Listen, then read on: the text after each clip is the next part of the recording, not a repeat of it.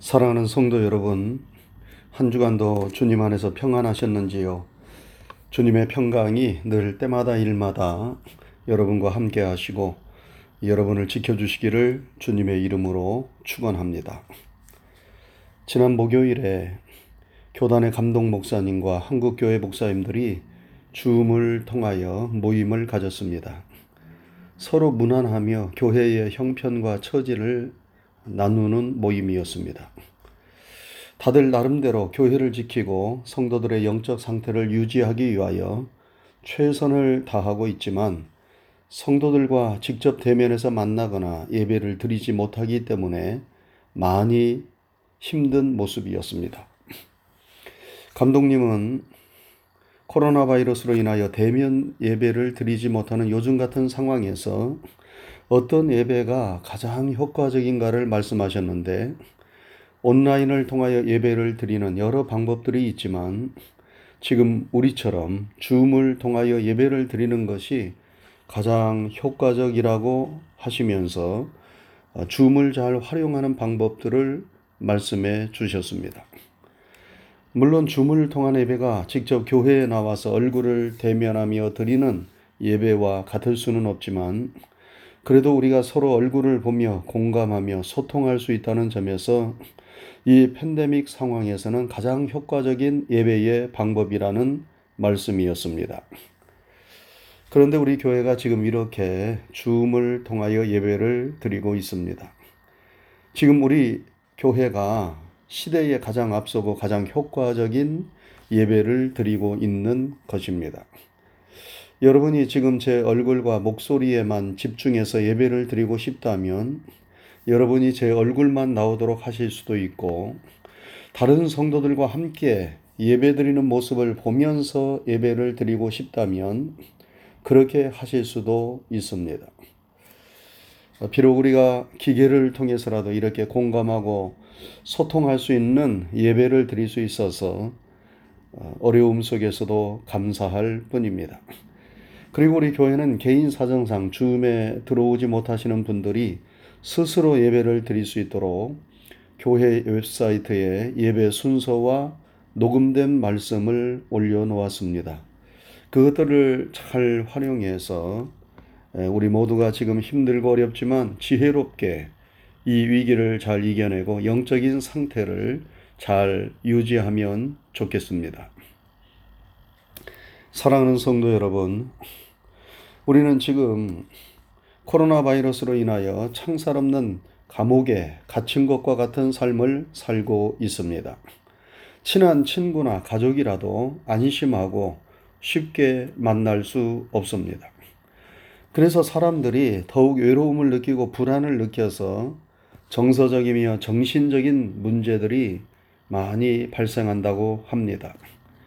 여러분은 그렇지 않습니까? 예전보다 많이 예민해지지는 않았습니까? 매사에 불평과 짜증이 많이 늘어나지는 않았습니까? 사람을 대할 때 편안하게 대하지 못하고 공격적이 되지는 않았습니까? 이런 모습들이 우리에게 예전보다 많이 나타나고 있다면 그것은 우리가 정서적, 전신, 정신적으로 불안하기 때문입니다. 우리는 이런 것들을 잘 극복해야 하겠습니다. 여러분, 우리가 어떻게 이런 것들을 잘 극복할 수 있을까요? 그 방법과 비결은 다른 데 있는 것이 아니라 바로 사랑에 있습니다. 우리가 사랑할 때, 사랑을 받을 때, 사랑을 느낄 때 우리는 불안과 두려움, 외로움과 우울함을 이겨낼 수 있습니다. 그래서 우리가 주일 예배 시간에 고린도전서 13장의 말씀을 통하여 사랑에 대하여 배우고 생각하는 것입니다. 왜냐하면 사랑만이 우리가 가진 많은 문제들을 해결하는 열쇠가 되기 때문입니다. 오늘 설교의 제목은 사랑은 투기하지 아니하며입니다. 한번 따라 하시기 바랍니다. 사랑은 투기하지 아니하며 오늘 우리가 읽은 성경에는 사랑은 시기하지 아니하며로 되어 있지만 예전 개혁 성경에는 사랑은 투기하는 자가 되지 아니하며로 번역되어 있습니다. 저는 예전 성경이 지금 성경보다 더 강력한 느낌을 주는 것 같아서 오늘 설교 제목을 사랑은 투기하지 아니하며로 정했습니다. 여러분 사랑이 무엇이라고요? 사랑은 투기하지 않는 것입니다. 사랑하면 투기하지 않는다는 말씀입니다. 여러분 투기가 무엇입니까? 여기서 투기는 일확천금을 하기 위해서 도박을 하거나 땅에 투기하는 것을 의미하는 것이 아니라 질투하고 시기하는 것을 의미합니다. 투기로 번역된 헬라어 원어는 젤로이라는 단어입니다. 이 젤로이라는 단어는 끓는다는 뜻을 가진 제오라는 동사에서 왔습니다. 투기란 우리의 마음이 부글부글 끓는 것인데 좋게 끓는 것이 아니라 시기와 질투로 마음이 부글부글 끓어오르는 것을 의미합니다. 우리의 마음이 미움과 증오, 시기와 질투로 인하여 지옥불이 끓는 것처럼 끓는 것이 투기입니다. 그래서 성경 아가서에 보면 이렇게 말씀하지요. 사랑은 죽음같이 강하고 투기는 음부같이 잔혹하다. 투기는 음부같이 잔혹하다 하였습니다. 사람이 투기, 즉 질투와 시기에 사로잡히면 그 사람은 지옥불에 사로잡히는 사람이 됩니다. 그래서 본인도 다른 사람도 다 그 지옥불과 같은 불길에 휩싸이게 만들지요. 사람이 투기에 사로잡히면 제정신이 아닌 사람이 됩니다. 그래서 스스로를 더 불행하게 만들고 더 깊은 수렁에 빠뜨립니다. 여러분, 구약에 나오는 사울왕을 보세요. 한때 사울왕은 골리앗을 때려눕힌 다윗을 끔찍히 사랑했습니다. 그래서 자신의 사랑하는 딸을 다윗의 아내로 주었지요. 자신의 사위로 다윗을 삼았습니다.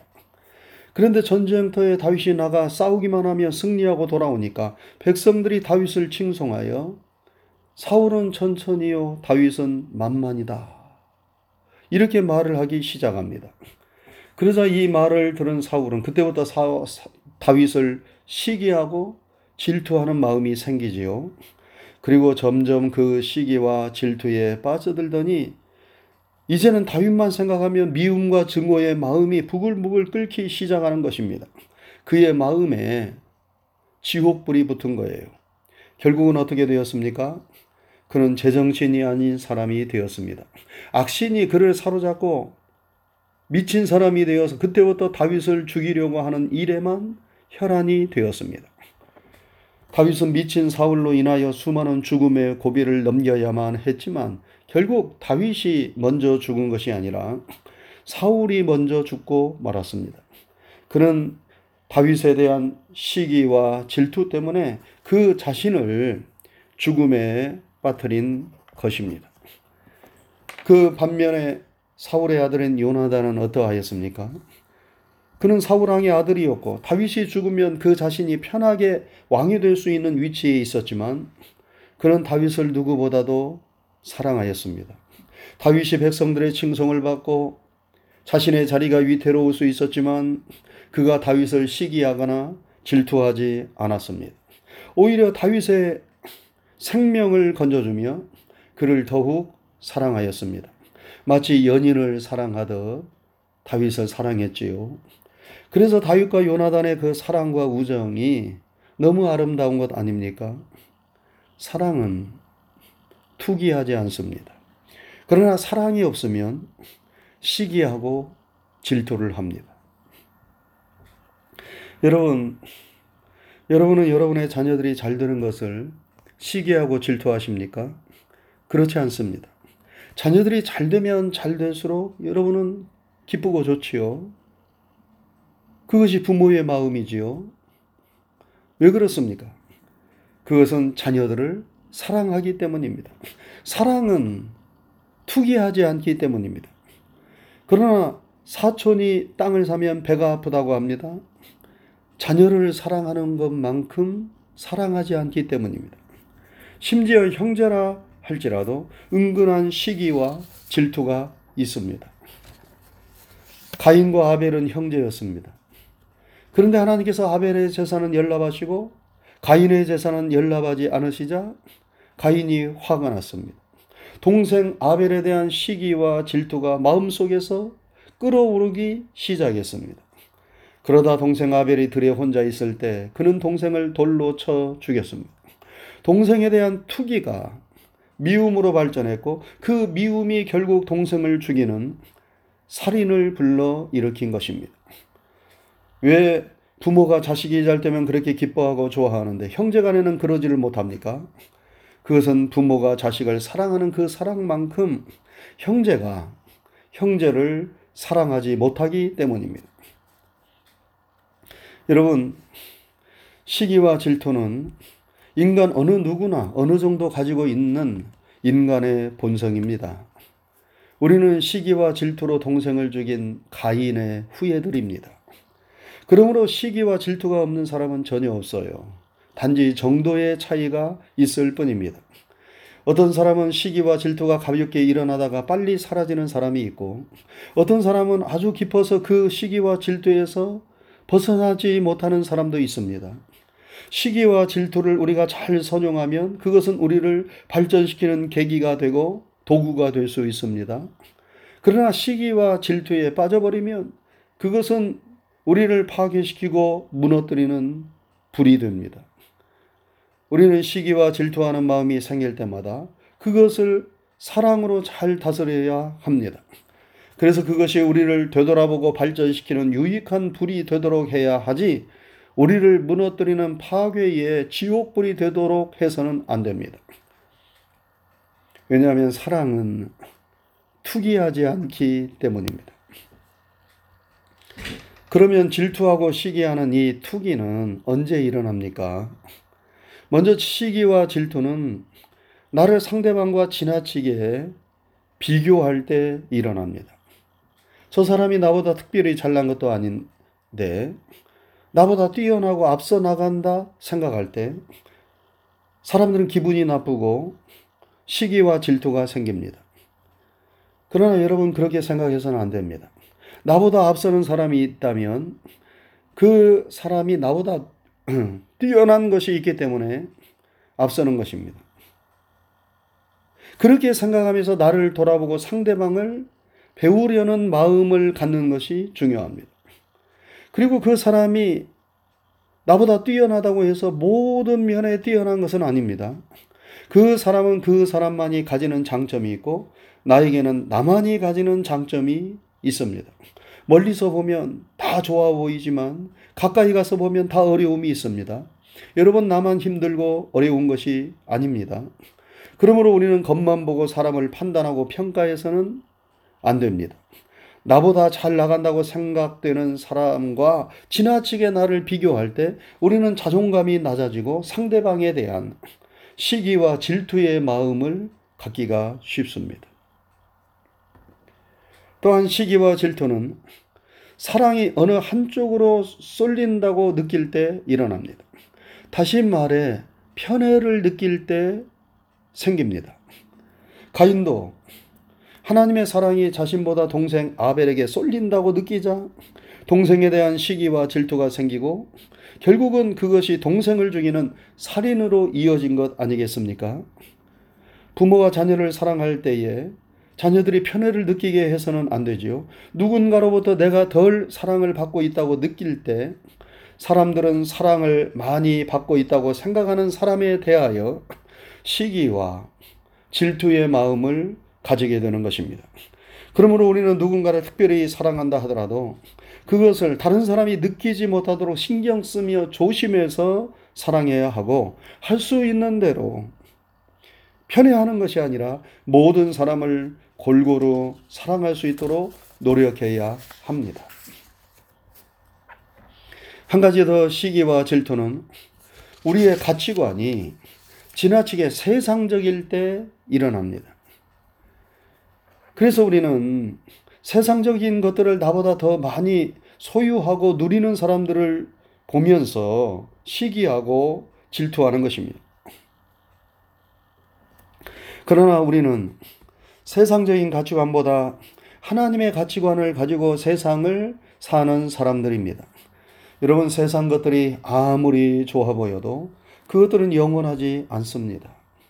그래서 성경에 이 세상과 그 정욕도 지나가되 오직 하나님의 뜻을 행하는 이는 영원히 거하느니라 말씀했고 모든 육체는 풀과 같고 그 영광은 풀의 꽃과 같으니 풀은 마르고 꽃은 떨어지되 주의 말씀은 세세토록 있도다 라고 말씀했습니다. 여러분 이 세상에 영원한 것은 하나님과 하나님의 말씀밖에 없습니다. 나머지 것들은 아무리 아름답고 아무리 화려하고 아무리 좋아 보여, 보여도 다 지나가고 사라지는 일시적인 것들에 불과합니다. 그러므로 우리는 지나치게 세상적인 가치관만을 가지고 세상을 살지 말고 영원하신 하나님을 바라며 성경적인 가치관을 가지고 세상을 살아야 합니다. 세상적인 가치관에 우리가 몰두되지 아니하고 하나님을 바라보는 성경적인 가치관을 가지고 우리가 세상을 살아갈 때 우리는 쓸데없는 비교, 쓸데없는 시기와 질투에서 많이 벗어날 수 있습니다. 사랑하는 성도 여러분, 사랑은 투기하지 않는 것입니다. 예수님은 우는 자들과 함께 울고 웃고 울고 웃는 자들과 함께 웃으라 말씀했습니다. 우리는 나보다 어려운 사람이 있으면 안타까운 마음으로 그를 위하여 기도해야 하고 나보다 잘 나가는 사람이 있으면 그와 함께 기뻐하면서 그를 배우고자 하는 마음을 가져야 합니다. 예수님은 사랑이셨기에 이런 마음을 가지셨고 또한 우리에게 이런 마음을 가지라 말씀하는 것입니다. 여러분 사랑하면 시기하거나 질투하지 않습니다. 미워하거나 분노하지 않습니다. 우는 자들과 함께 울고 웃는 자들과 함께 웃습니다. 사랑이 이처럼 위대한 일을 행하게 합니다. 사랑하는 성도 여러분, 우리 모두 하나님의 사랑, 예수님의 사랑으로 충만해서 우리 안에서 시시때때로 올라오는 시기와 질투의 마음을 몰아내고 우리가 서로의 행복을 빌어주는 선한 그리스도인, 아름다운 그리스도인들이 다 될 수 있기를 주님의 이름으로 축원합니다. 기도하겠습니다. 걸어가신 하나님 아버지 감사합니다.